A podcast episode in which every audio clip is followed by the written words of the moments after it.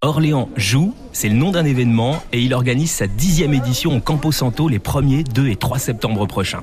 Alors le principe c'est toujours le même, toutes les générations peuvent se retrouver en famille, entre amis, entre joueurs pour essayer l'un des 200 jeux proposés sur place.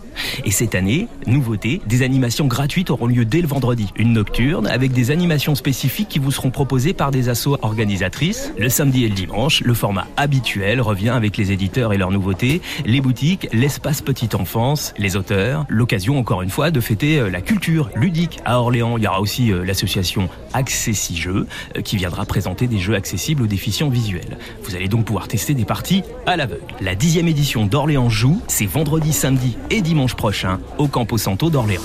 Et si vous aimez la danse, je vous invite aussi aux 13e rencontres au bout de la danse.